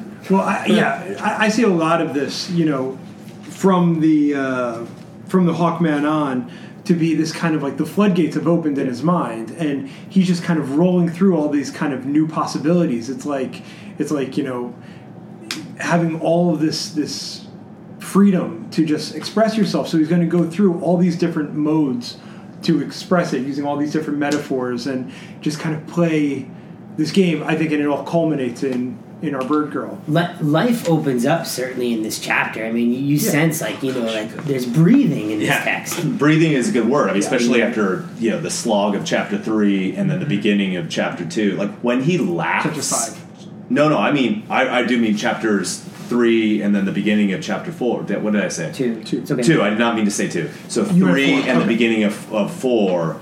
And when he laughs, though, at the very end of chapter four, yeah. like, the idea, like, I'm giving up the priesthood for rotten vegetables in my father's house. And he laughs twice at that. Like, it's it's such a relief. Like, that laughter, like, yeah. after the claustrophobia of those chapters. And here, it, it is completely open. Well, he's completely mirthless, you know? Like, that's such a, yeah, but it's, a nice... It, but it's a laugh. Like, it's a, a laugh is a laugh, and it's... No, that's what I'm saying. It. It's uncommon, and it's yeah. like, oh, good. The, the yeah. kid has some kind of uh, sense of humor. It's great. The claustrophobia, it's the, the opening paragraph, every day of the week is commandeered yeah. by this outside force. Your end of the chapter, you, you you have this contemplation on the sky yeah. and clouds and things yeah. of, of flight. The ocean, so it's a complete yeah. b- binary. Yeah. And what I love is when part five opens up, it, it opens up with food and eating, which is the same way part chapter three opened. Mm-hmm. You know, so you're like, oh shit, right back down to like the real world. You yeah, know, yeah, you just climax. Totally brings you back. Yeah. And by the way, you asked before, Josh, about, you know, why not end with part four or, or you know... Or well, it was a rhetorical question. Exactly. I, mean, I think I know the answer, but... Yeah, yeah, yeah. No, no. But, like, think about how kind of cheesy this would be if it had ended at part four. I think we'd all kind of look at each other like, really? This is this is how perfectly life works out? Like, it doesn't work that way, you know? That, which I think ushers Joyce into a more modern voice. And, a, you know, he's really touching upon things... that um, capture more the reality of, of what our lives are like. I have a technical question. The paragraph um, in this section that uh, starts, "Where was his boyhood now?" has some strange pronouns. No? Let's read it. "Where was his boyhood now? Where was the soul that had hung back from her destiny, to brood alone upon the shame of her wounds, and in her house of squalor and subterfuge, to queen to queen it in faded cerements and in reeds that withered at the touch? or where was he? I'm thinking the her is the soul, the soul. From the Latin word anima, yeah. Feminine soul. But he's talking about his soul. Mm. Yeah, yeah. He does this yeah. in the beginning of chapter five, and in yeah. chapter five there's several times where he uh, attributes female, qual- feminine qualities huh, yeah. to males. I, I, I, I, Cranley has womanish eyes yeah. at one yep. point. He continues to refer to his soul in the feminine way. There's a couple other uh, examples that he, or things from there as well. Really? Yeah. It's pretty progressive. Right? I mean, unless there's some kind of like technical, you know, old timey thing I'm missing, I, I think that's, you know, pretty interesting. Yeah. Right. I picked that one too. I don't know. And then we get to the Bird Girl. I was thinking that maybe it had some something to do with her. You know, that his soul was already communing with her in a sense, and this was ushering that in. I'm not a huge, you know, the I'm not going to have a huge sense of that, but it's, well, I'm trying to make... I think he's talking I, about the artistic... I'm sorry, David, no, no, I cut you off. Well, but. I mean, I think roles of masculinity come up very subtly in this text. They don't. The text doesn't seem to address it head-on, but the conflicts with his father, you know, this idea of being an artificer, this idea of creating something and being autonomous. So, I, I don't know, I think there's some of that... What does that have to do with gender, though? Well, this idea that his father has to provide for the family, and that's what he hasn't been doing, or this idea that you are responsible as a father for the lives of many people, um, whereas, you know, if he were to go into the priesthood, for example, he wouldn't have to worry about that. Everything's predetermined for him. Yeah. I... As far as gender is concerned, I don't. I don't remember if it's our discussions in Dubliners or if it's this. It's all starting starting to blend at this point in time. But for the first few chapters, you, you, you just get these, or at least by the time you get to the to, the start of three, you have Mariolatry and you have the whores. You know, so you have this this contemplation on, on the pure and the innocent and the debauched. And there, see, even though he does express a, a good deal of anger uh, still towards women at the end of this book, maybe this is a stab at some sort of reconciliation of understanding. Yeah, I, I certainly think it's a maturing. It's a, yeah, it's a maturation. Yeah, no, I, I think so, definitely. I mean, you know, it might be speak because he's going to, I think, get much better at women by the time you hit Ulysses, right? Particularly the end of Ulysses. So this might be a stepping stone towards that. Mm-hmm. Yeah, bye. Um, all right. A girl stood before him in midstream, alone and still, gazing out to sea. She seemed like one whom magic had changed into the likeness of a strange and beautiful seabird. Her long, slender, bare legs were delicate as the crane's, and pure, save where an emerald trail of seaweed had fashioned itself as a sign upon the flesh. Her thighs, fuller and soft-hued as ivory, were barred almost to the hips, where the white fringes of her drawers were like feathering, featherings of soft white down. Her slate blue skirts were kilted boldly about her waist and dovetailed behind her. Her bosom was as a bird's, soft and slight, slight and soft, as the breast of some dark-plumed dove. But her long fair hair was girlish and girlish and touched with the wonder of mortal beauty, her face. I think it's gorgeous language. It's, it's softcore porn. Well, it is. We're no. An ornithologist. Right. No.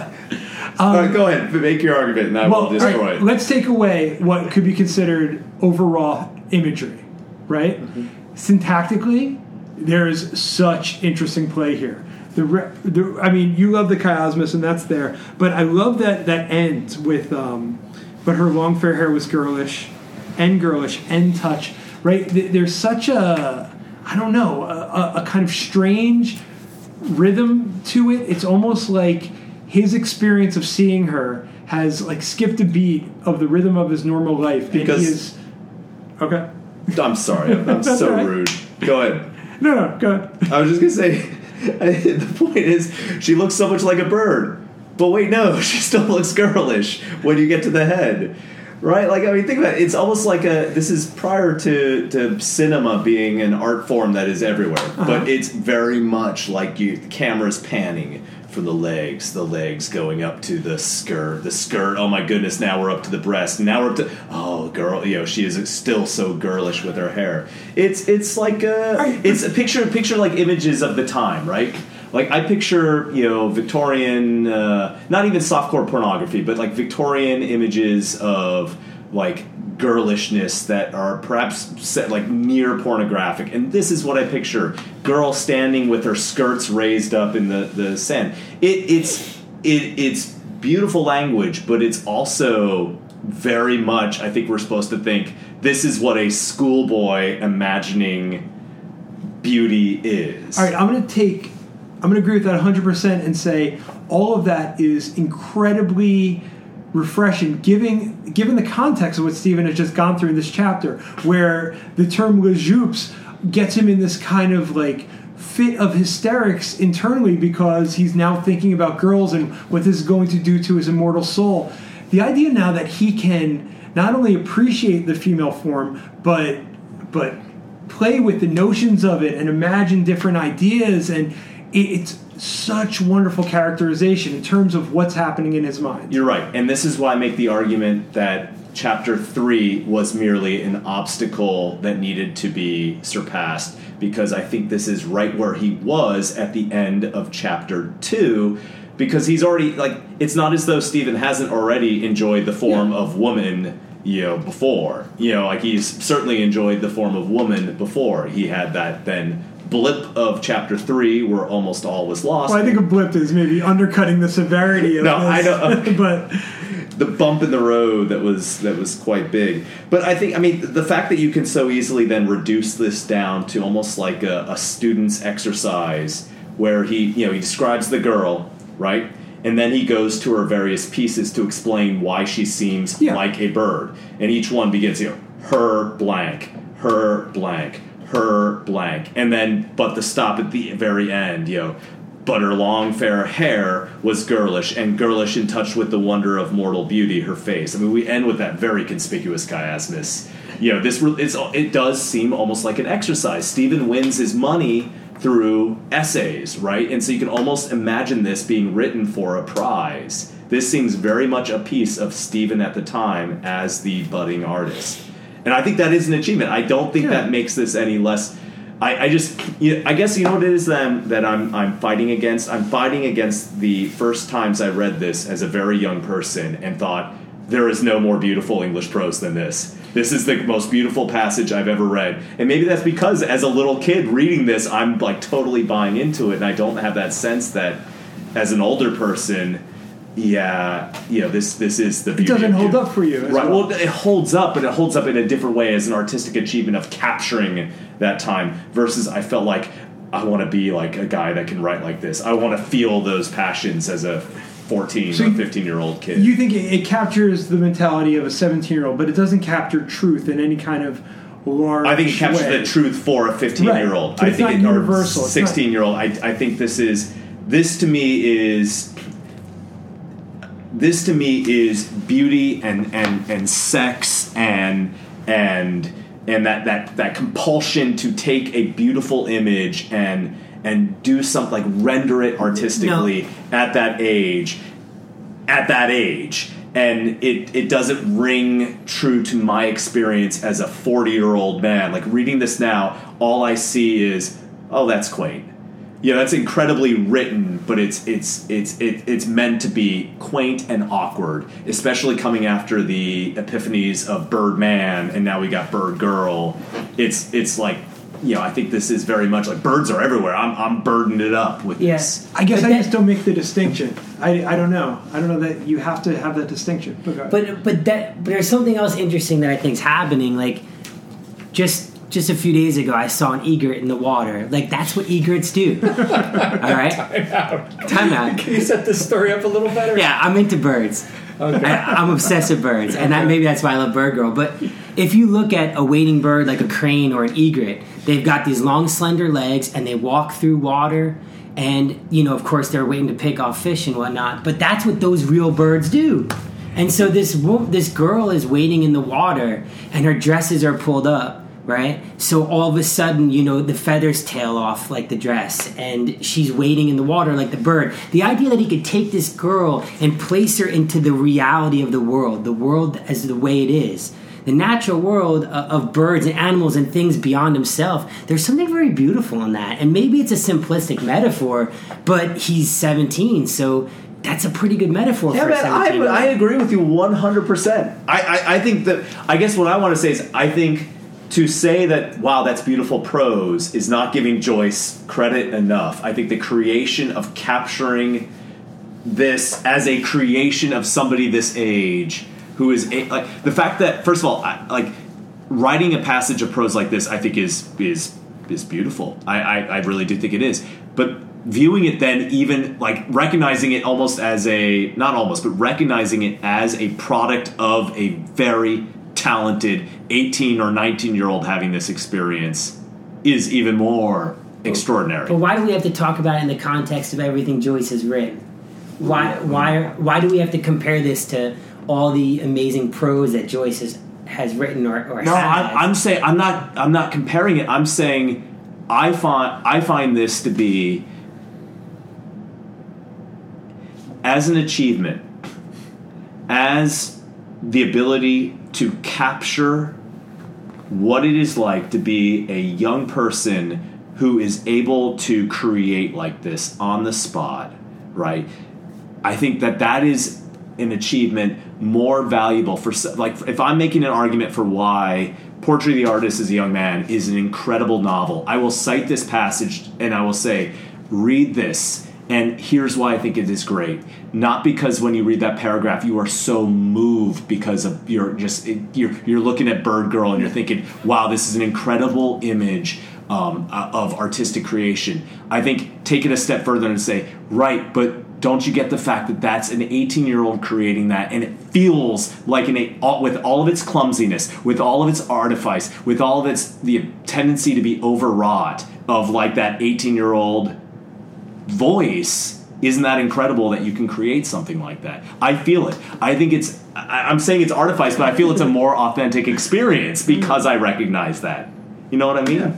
I'm going to take another crack at this, though. I think there's something else going on with this passage that it, we can attribute to kind of a mature Joyce, you know, uh, experience. And that's that Stephen sees himself in the girl as much as he sees a kind of sexual object.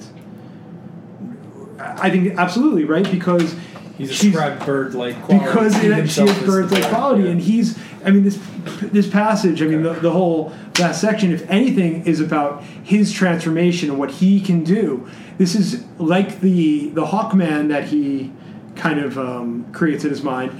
She becomes another winged creature that, that has his kind of uh, artistic um, identity markers and is somebody. So she's alone.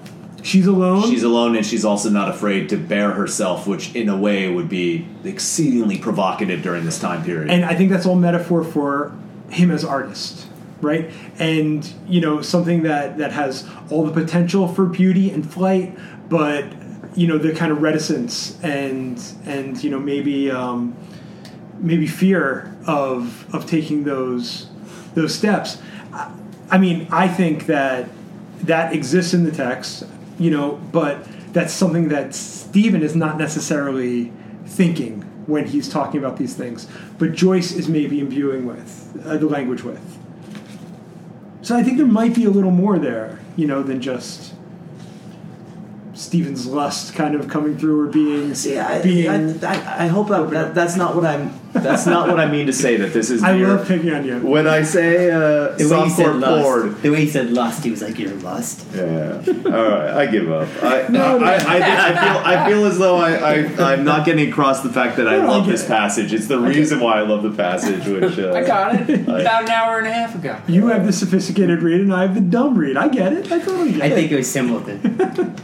All right, you got anything else? What, what, what comes after this? There's a, there's a few more words after this, right? Her image had passed into his soul forever, and no word had broken the holy silence of his ecstasy. Yeah. He, um, I like uh, his his cry. Heavenly God. See, I actually, I, I like, I like that. I, I love that's I relief. Know. That's where the floodgates have uh, just completely crashed open, and uh, a, a wild angel had appeared to him, the angel of mortal youth and beauty, yeah. An envoy from the fair courts of life to throw open before him in an instant of ecstasy the gates of all the ways of error and glory. On and on and on and on. Yeah, see, it's the gates, uh, uh, the, or rather the the ways of error and glory that I keep thinking back to Icarus. The idea you have to make mistakes. You have yeah, to yeah. fall, right? Yeah, I'm totally about that. Um, we get a couple other things that happen in these this last page or so, right? He falls asleep. He wakes up. There's um, there's a, a sense of, I don't know, I think like just utter joy at the reality of what took place. You know, that that's kind of subtle in the last couple paragraphs. Wouldn't you agree um, it's akin to the end of book two? That kind of surrender? Yeah, I do. Or chapter yeah. two, I keep saying book two, but chapter two, that that, that complete surrender. And I, I'm reminded of the, the Latin that was cited from the Song of Solomon. The you know the, the quote is inter ubera mea cum orabitur, which literally means he will be, or he will tarry or delay between my breasts. Which sounds so amorous, right? But the idea, usually it's interpreted in a very stodgy way that it's symbolic of the church's love of Christ. But if you really do think of it in that way, of that amorous embrace, and here Stephen is lying with the world underneath him, he really he really is in that figure embraced by this this all-encompassing earth mother. You know, he's, he's reached his embrace there, lying on the earth, just yeah.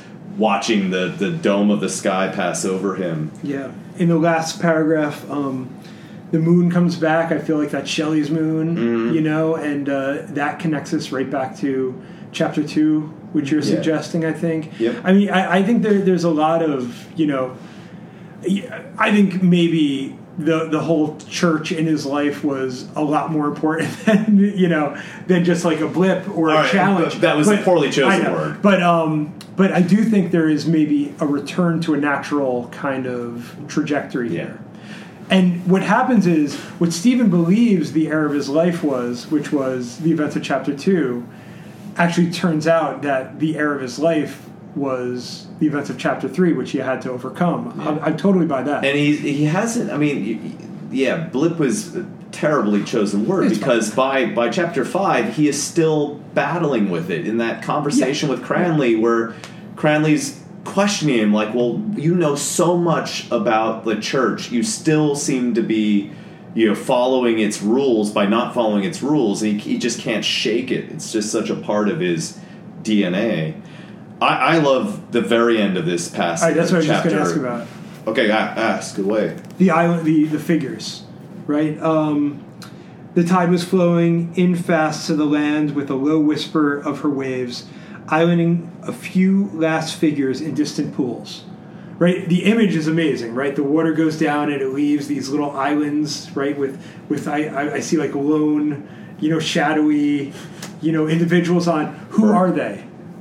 Right? Who are those shadowy individuals? Yeah. I, I mean, I don't know, but my first inclination is to say Stephen of the past, in a way, right? Or the Stephen that is being left behind. Or maybe not just Stephen, but, you know, the, the other people in Stephen's life that he now has to leave behind, as if he is flying away, that's like good. One of those birds. Mm-hmm. That's what I'm getting. Yeah. That's why they're shadowy. So that would be Simon and those siblings and his mother and And the E C, priests that were priests. Trying to lure him to a different life. Right? Which I, is... Oh, go ahead. I, well, I, I, I just... Yeah, piggybacking on that, I love the idea that in in uh, yeah the beginning when we was talking about the power of rejecting sin, how it was like a tide that was coming in, and that you know all he has to do is reject the sin, and then boom, the tide's way out there, but coming back. Now he's embracing it. The tide is rushing back in, and he's fine. You know, it's okay. Let it come. Let it wash right over me. What, what's interesting, particularly because tides are associated with females, and that seems to be the crux of. You know, both his downfall and enlightenment, mm-hmm. enlightenment from a certain point of view. Ah, that's what, what's also interesting is that those figures in the water could literally be the boys still playing, but he doesn't even bring that up, so he oh, doesn't yeah. even lead you to that. He leads you into the world of metaphor and this idea that, you know, he's flying and the world and the, and the things are flying past him. He doesn't even allude to the, the literal connection, which is the scene that he had laid out, which what the boys were playing there. That's interesting, because those figures... are almost like, I mean, I don't think they're really there. I think, like, enough time has passed. But they almost stand as kind of, like, like little shadowy images from yeah. the night before, which is is kind of hazy in his memory. Yeah, that's that's pretty good. All right, we feel good about this. Anything else from chapter four? It's a lot, man. I, I mean, you know, I started with saying that this is the strongest chapter. I still believe it is. I mean, I think, you know, and it's, I think it's the shortest. Yeah. yeah. I mean, by far. Packing so much information into this and, and you know, has the most, um, you know, dramatic changes and, and I think some of the most powerful language with maybe the exception of, you know, the end of five in terms of kind of creative creativity. But, um, yeah, very impressive. All right. Next time we'll finish Portrait.